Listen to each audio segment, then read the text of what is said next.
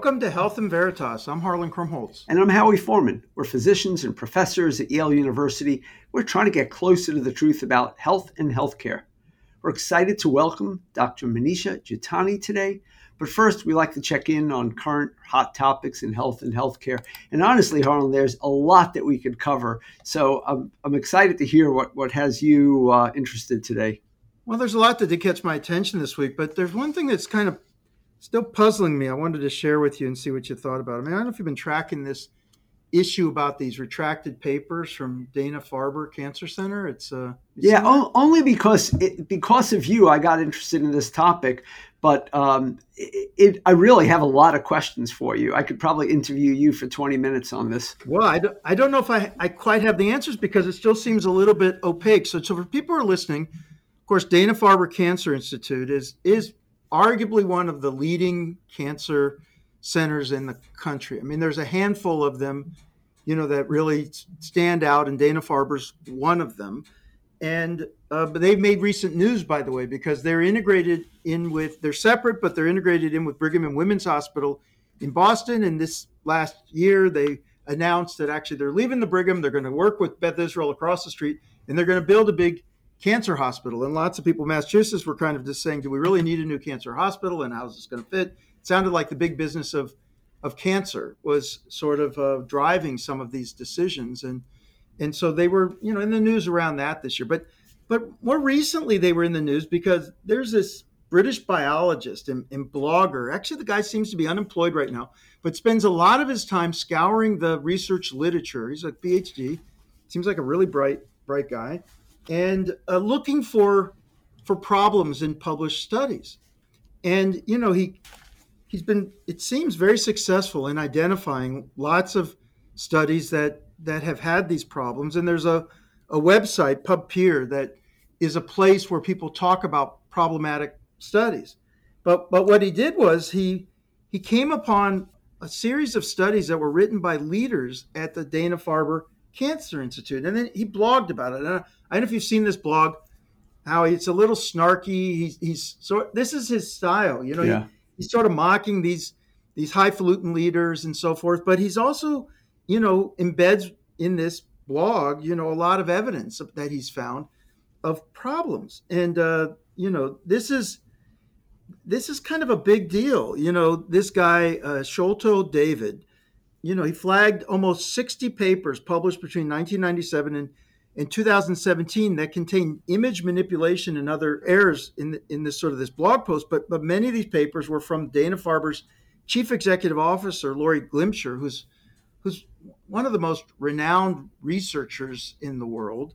And but also the chief operating officer, who's also an MD and a researcher on topics including multimyeloma and immune cells. And you know, he goes through this and he shows figures from these tables where it's clear that that what they've done is sort of cut and pasted or, or copied, more copied and pasted. So there are images that are appearing in more, more than one place that that really are representing image manipulation. Here's the bottom line that really got me going on this was you think, well, like, yeah, people take shots all the time around this stuff, but Dana Farber is moving to retract at least six of these research papers and correct 31 others of them right. Because of this allegations of manipulation. So it, essentially agreeing with him that there's stuff that needs to be addressed in these papers. And I'm just trying to figure this out. Like, how in the heck? So is this? I mean, this isn't a paper mill. It could be like a place that you don't think of as being a major science issue, but Dana Farber's different. So let me let me just a couple of quick questions that came to me because you, you highlighted this. So I spent a little time reading the Stat article. I think it's Stat, and and we'll put it in Stat, the New York Times, Harvard yeah. Crimson. I mean, and, really we'll we'll put the links for that because part of what makes this interesting is this guy. This guy is snarky. He's probably obnoxious. There's a lot of things to say about him. But what struck me is he's in this very narrow area of justice image manipulation. Apparently, there are other people that are just as effective in the data area and the methodology area and a lot of things where people are catching either errors or frank fraud. And what I'm curious about is all these people seem to be doing this for free, maybe for some notoriety, maybe for fame, whatever you want to call it. They're doing it for free the journals don't have the capacity to be able to do this type of work. Is there some role for either government or for not for profits to be able to play a more active role in doing this so that it's not built around snark or fame, but built around auditing of our science? Well, this is definitely crowdsourcing. You know, I think uh, somebody called it like a uh, you know, bunch of scientific sleuths who are sitting around and looking at this thing. This guy himself, he's 32 years old, he's a young guy. He says by you know in that stat article he goes look i'm not a, a i'm not a successful scientist but i'm able to look and and see and find these things but you know you're looking to the policing of it yeah howie this is the ceo of dana-farber I, I know but that's all the more reason why like because once you get to a certain level people accept that what you do is perfect and maybe we need auditing anyway that story's going to continue to go so how we should probably get to our guest let me hand it to you and and uh, let's get going. Dr. Manisha Juthani is a professor of infectious diseases at the Yale School of Medicine and since 2021 serves as the commissioner of the Connecticut Department of Public Health. Prior to this, Dr. Juthani directed the Infectious Diseases Fellowship Program at Yale for almost 10 years while also serving as Associate Program Director for Career Development in the Internal Medicine Residency Program. Her work ranges from analyzing infectious diseases in elderly populations to researching antibiotics in palliative care. Dr. Juthani was a reasoned and expert voice for local and national communities as we were confronted with a truly novel coronavirus in 2020 and remains a thoughtful voice and trusted advisor through her current public service. Dr. Juthani received her undergraduate degree from the University of Pennsylvania before going on to obtain her MD at Cornell, where she also completed her internal medicine residency prior to a fellowship at Yale. So, first, I want to welcome you. It's a, always a pleasure to have somebody who's in your position, but even more so that you've retained your faculty title at Yale. So, you're still a colleague of ours. And I want to start off with that because you know, you, you came up through the internal medicine ranks the way Harlan did, and Harlan went into cardiology. I want to know when did you first think that infectious diseases was what drew you into medicine? So, first, thank you so much for that really kind introduction. And it's a pleasure to be here with both of you. During residency, I remember I was an assistant chief resident at Cornell during my third year of residency. And I had this case that I was presenting to residents about a young woman who had typhoid fever, Salmonella typhi, and she hadn't traveled anywhere. And it turned out that in reporting that case to the New York City Health Department, they did their investigation and identified a fast food restaurant in Queens where wow. a healthcare worker had been chronically colonized with Salmonella typhi. And that went on to three different people in the city of New York being infected and getting typhoid fever without any travel whatsoever. And I was just so jazzed by that epidemiologic investigation about the clinical presentation. And that's what drew me into infectious diseases. And that's when I said to myself, you know, I think I know what I'm going to apply for going forward.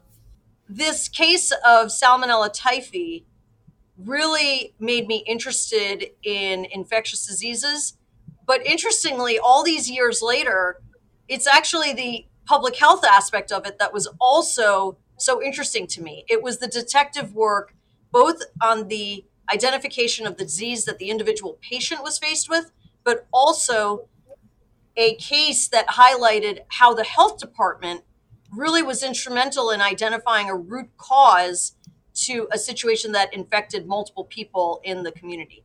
So I'm going to go in a whole different direction. I just wanted to start with a little bit of a whimsical thing here. So, what do you think about cranberries? so, Harlan, you know I have devoted practically 10 or 15 years of my life to cranberries. Uh, I eat them in my oatmeal every day. Okay, I, I'm, yeah, okay. I, I really enjoy cranberries overall. But do I think that they prevent urinary tract infections? I would say that the answer and the body of evidence would suggest no. No. So I, that does not mean that I suggest not eating them or not drinking cranberry juice, but do it because you like it and not because you necessarily think it's going to prevent a UTI. I also do think, though, that cranberry juice may make people feel better. It may have an anesthetic effect when you do have a UTI. So that doesn't mean don't drink it if it makes you feel better. There are lots of, I almost call them wives' tales, beliefs, you know. And by the way, when you get to things like, like things we consume, uh, foods and juices, you know, a lot of promotion around that kind of stuff because it's not as strongly regulated as drugs and devices. So as you walk down the grocery store, you can see. I saw one day a cereal said boost your immune system with this cereal. You know, there can be a lot of claims, but I, I thought one of the cool things was that, you know, you took this on and actually, you know, employed rigorous research methods to answer some of this. And that's why when you said, you know, I've spent years as people are listening to what want to make sure they know that that this is what we need, right? I mean, even on the most basic things, you say, well, cranberries, yeah, yeah, but lots of people believing it, people are wondering about it. It's an issue. By the way, if it is effective, it's fantastic. Exactly. If it's not, let's just dispel it. But what I really thought what was great, and, and maybe I can just ask you, like, what drew you to to actually begin those studies? So when I was an infectious disease fellow at Yale, I would go around the hospital, and most of the patients we took care of were older individuals. And as I was thinking about where I was going to focus my research efforts, I decided to focus on the topic of infection prevention in older adults, broadly speaking.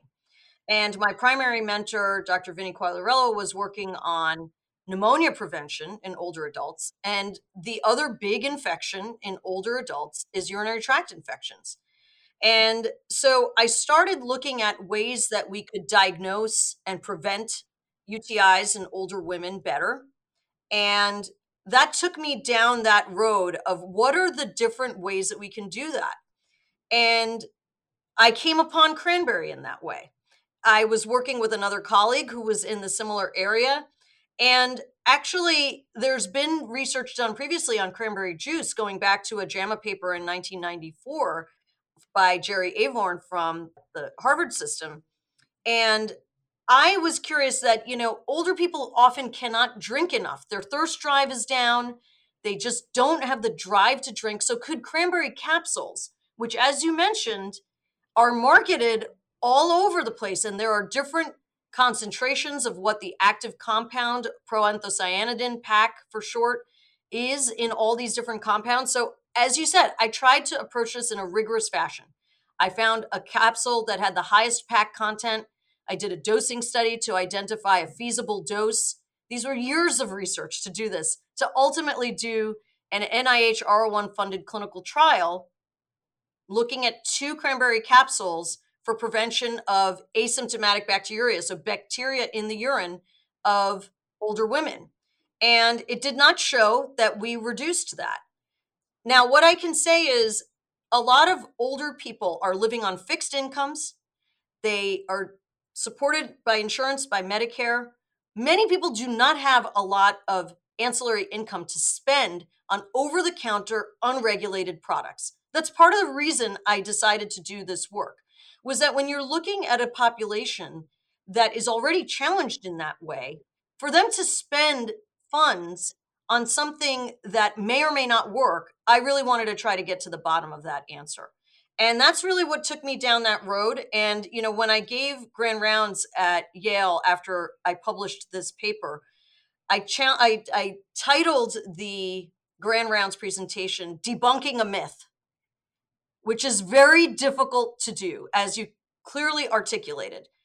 And so i get asked every year at thanksgiving to comment on what i think about cranberries. But what i can say is I do not feel that the evidence supports using cranberry capsules for that purpose. I do clinically feel that hydration is a critical component. Hydration in and of itself. And so, does cranberry juice help sometimes because you're hydrating yourself?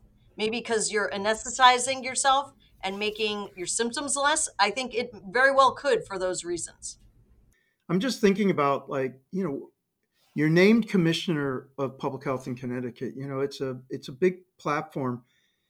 What do you do on that first day? Like, what did you set certain priorities? I mean, you know, you know you're only going to be there for a certain period of time because that's how these kind of positions work. So you you know, you're you're you're walking in. Of course, there's crises here and there's issues here. I mean, you, that take your attention. But as you thought about it and said, you know, what what's the kind of thing I want to have accomplished by the time I'm done? You know, did you set a, a one or two or three priorities that you said these are the areas that I really want to make an impact in while I'm in this position? I'm just just curious how you were thinking about that.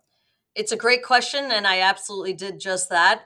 But Harlan, your question is exactly what was at the heart of what I thought of when I came into this job. I will say the day I came into this job, we had all kinds of vaccine mandates happening in the state, and I was asked to come into this decision and that decision. So it was off and running right away. And so, as you said, I had to really think in the gaps because I walked right into a COVID crisis with the Omicron wave taking off at about the 90th to 100th day that I was in the job. But in between that, I did come up with a few priorities. So, number one, I would say is emerging infectious diseases. So, we had, I came into COVID, but right after that was Mpox.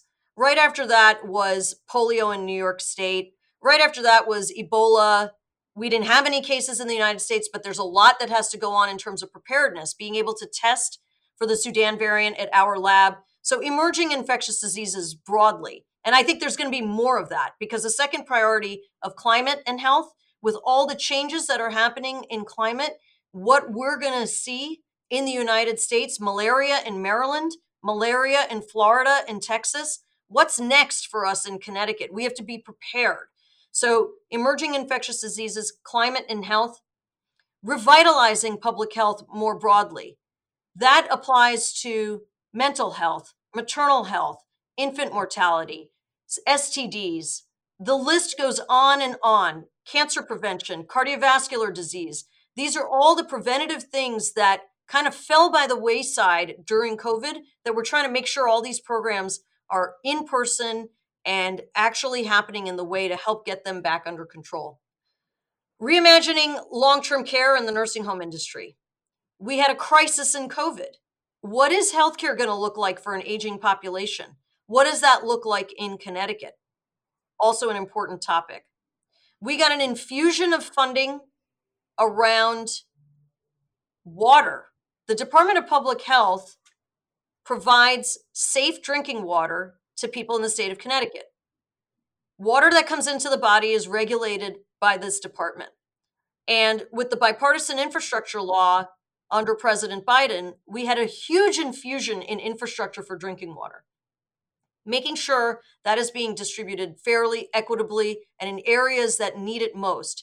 That also includes $30 million of American Rescue Plan Act funds that were put towards getting lead out of homes. So, this sort of broad area of environmental health was another area that's a big push in terms of what we're looking at. And then overlying all of that is health equity. Because quite frankly, if we don't do this in an equitable way that really impacts the citizens in our state, as you mentioned, Howie, that you know social determinants of health generally are high in Connecticut, but our disparities are so vast. The the differences between what's going on in Bridgeport and Hartford and Waterbury in our state, to name just a few, and other areas is so vast that health equity has to be at the center of all of that. I want to ask you've been involved in medical education for your entire career, and it was inspiring to hear you talk about what got you into infectious disease. And it reminds me that most of our medical students do not have direct experience with our public health agencies.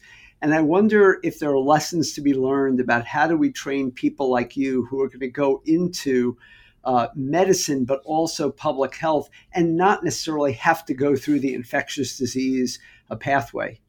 So the first thing is I was just at Yale a couple weeks ago giving a talk on just this topic to first year medical students. So maybe that helps open their eyes to what the public health department does.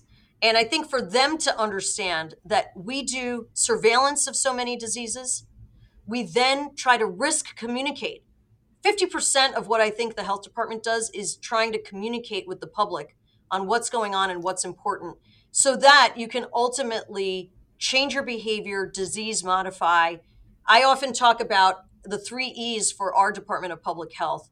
The first is to educate The second is to engage the public. And the third is to evolve their behavior. And so, those three key principles, if medical students can learn that and remember how the health department interfaces with the work they may do as clinicians in the long run, we'll be better off. Great. I want to just return quickly to the disparities issue because it's also an area of intense interest of mine. I know Howie's too.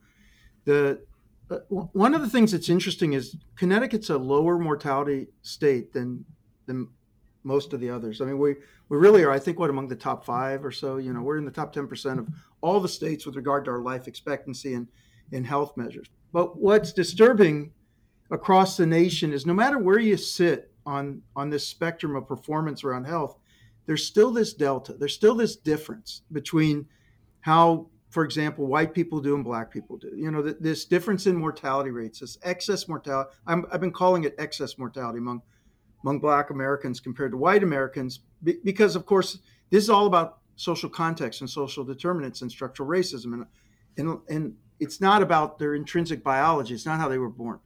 And you know, I just been trying to think hard, you know, what can we do as a state to actually break this pattern? You know, up until now, we, we haven't been able to make that progress. Yale is a great institution, hasn't been able to. It's, Connecticut is a great state, hasn't been able to do that. Do you have any thoughts about what we need to do to accomplish that? Structural racism didn't happen in a day, and it's not going to be undone in a day. I think that's something I've had to accept. That doesn't mean that it doesn't stop me from trying to do all the things we're all trying to do because I think there's so many barriers to trying to accomplish what you're talking about. Right out of the gate, a young child born into a situation which may have the cards stacked against them makes it challenging right from the start. So we really have to do this over the entire life spectrum. One example I can give you is we've been entrusted with funds to reduce community gun violence. And we issued our first set of eight grants to community based organizations that are specifically targeting the public health approach to firearm injury prevention. And that is on the ground in communities. So, what are the types of groups that are doing this?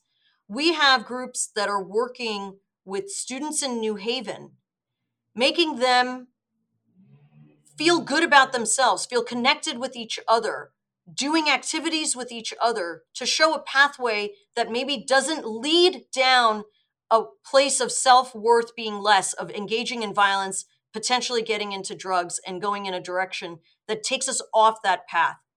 We have groups that are helping young mothers and young fathers stay in that trajectory. We have groups that are taking young kids in Hartford to a farm every week Again, taking care of somebody else, taking care of something else. These are strategies that we have to start young and we have to be persistent. Preventing recidivism. You know, if somebody's coming out of the justice system, how do we help them get back on their feet? And we have to keep being persistent across the life spectrum, starting from birth all the way to nursing home care. And if we keep doing that, we will slowly move the dial it's not going to change overnight, but all the programs that we work on are one step in that direction. And I'm hopeful that in my time that I'm in this job, we will move the needle at least a little bit.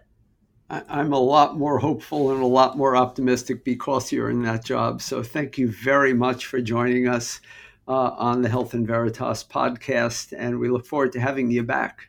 Thanks so much for having me. Well, that was a terrific interview. We're so lucky to have had the commissioner on today, and uh, I'm so glad that you were able to book her. But let's get to your uh, part of this uh, podcast, Howie. What's on your mind this week? Yeah, so I wanted to end with some good news for our listeners and for you, Harlan. Uh, and I don't often talk about global health occasionally, but really not often enough. I mostly deal with domestic policy, but these are really important. They give me hope, optimism, uh, and we have uh, too little of that. So, first up, the guinea worm. In 1986, there were 3.5 million reported infections in individuals, resulting in disability and just plain pain. I mean, this is a debilitating infection. What what, what is the guinea worm? so worm? the guinea worm, uh, if you go really far back to the Bible, it's the serpents we talk about when we talk about the ten plagues. It's a nematode. It we could talk about the whole life cycle, but it'll take a lot of time. But literally, a worm gets inside a human being and eventually exits through their skin. It's horrible. Oh. We will put a link on our page for people to look at it if they want to, but I would caution them not to. But it's a serious illness. And It's too it's too gross for them to it, look it at. It really might be, but we're going to leave a link for them if they want to. It's on the second page of the link. Through the efforts of our 39th president and his Carter Center, there were only 13 cases last year for the second year in a row, down from 3.5 million down to 13. Just amazing. This has been a incredible effort on the part of local and global public health officials that comes from getting better access to cleaner, which means filtered water, eradicating the disease from host animals, and getting earlier treatment for the affected patients. The Carter Center itself invested over $500 million in this effort and many others as well. It's not the only neglected disease to be tackled by the Carter Center, but it's the only one that could result in true eradication of this parasite from the earth. Smallpox is the only other infectious human disease to have seemingly been eradicated. But there's still more good news because this time, out of Cape or Cabo Verde, however you say it, uh, an island nation off the coast of West Africa, an archipelago, in this case, the World Health Organization has certified that they are just the third African nation and the first sub Saharan nation in 50 years to be certified as malaria free after three consecutive years of no malaria cases. Much like the case of guinea worm, this effort is multidisciplinary, multi attack, and it comes from huge local and global efforts. Now, 580,000 people died of malaria in Africa in 2022. So, this is a major cause of morbidity and mortality. And there is a lot more work to be done in the world to eradicate disease. But to me, it's exciting to celebrate the wins as we're in a, the beginning of a new year. I can't tell you how much I appreciate hearing good news, Howie, because we also always are talking about the problems around the corner or the problems we're facing. And of course, the commissioner was identifying even malaria in the United States. And, and so right. what you're saying is we actually can come together, make progress, and, and improve global health. That's my belief. So we just got to spark that a little bit more, right? So Yeah, I uh, hope so. I, I mean, I really it gives it shows me the power of public health, of public health schools, of public health institutions. We just have to work together. We have to oar in the correct direction and together. Yeah, and, and you know, you're talking a lot about infectious diseases, but the non-communicable diseases like heart disease and cancer. Sure. you know, I think those are on the horizon too. We've And, and as people live longer lives in those countries, they become much more important. So let's try to look for those same kind of Yep. successes. So yeah, great. Thanks for sharing that. You've been listening to Health and Veritas with Harlan Krumholz and Howie Forman. So, how did we do? To give us your feedback or to keep the conversation going, you can find us on Threads. I'm at H A R L A N K R U M. That's Harlan Crum. Uh, and I'm at T H E, the number four, M A N on threads, or you can still look for me at T H E H O W I E on Twitter. You can also email us at health.veritas at yale.edu. Aside from Twitter and our podcast, I'm fortunate to be the faculty director of the healthcare track and founder of the MBA for Executives program at the Yale School of Management. Feel free to reach out via email or in any other format you want so that we can talk more about our innovative programs or check our website at som.yale.edu slash EMBA. Finally, if you have a view on the podcast, please rate and review us on your podcast app. We always read and talk about these reviews. For instance, recently, uh, one person wrote, uh, super informative, well done. That was good. But they said, my only wish is to hear less of the Yale centric accolades as it sounds too cliquey. Howie, should we cut down on this? Look, I think I, I will say this: we have to be fair. Uh, we do this as a labor of love. You and I have both spent our, our essentially our entire academic careers at Yale. We love Yale, but we are so proud of everybody as part of the public health community, the healthcare community, and it's nice to get some feedback. I, I'm personally trying to talk a little less about Yale. We'll have to get more feedback to find out if we're succeeding. Yeah, I mean, maybe a little less inside baseball because every once in a while you and you and I default to something about Yale that's Yes. a little in, insider stuff. So yeah, let's try to be sensitive to that. Health and Veritas is produced with the Yale School of Management and the Yale School of Public Health. Thanks to our researchers, Ines Gil and Sophia Stoll, and to our producer, Miranda Shea, for extraordinary people helping us every single episode. So appreciate everything that they do for us. Yeah, talk to you soon, Howie. Thanks very much, Holm. Talk to you soon.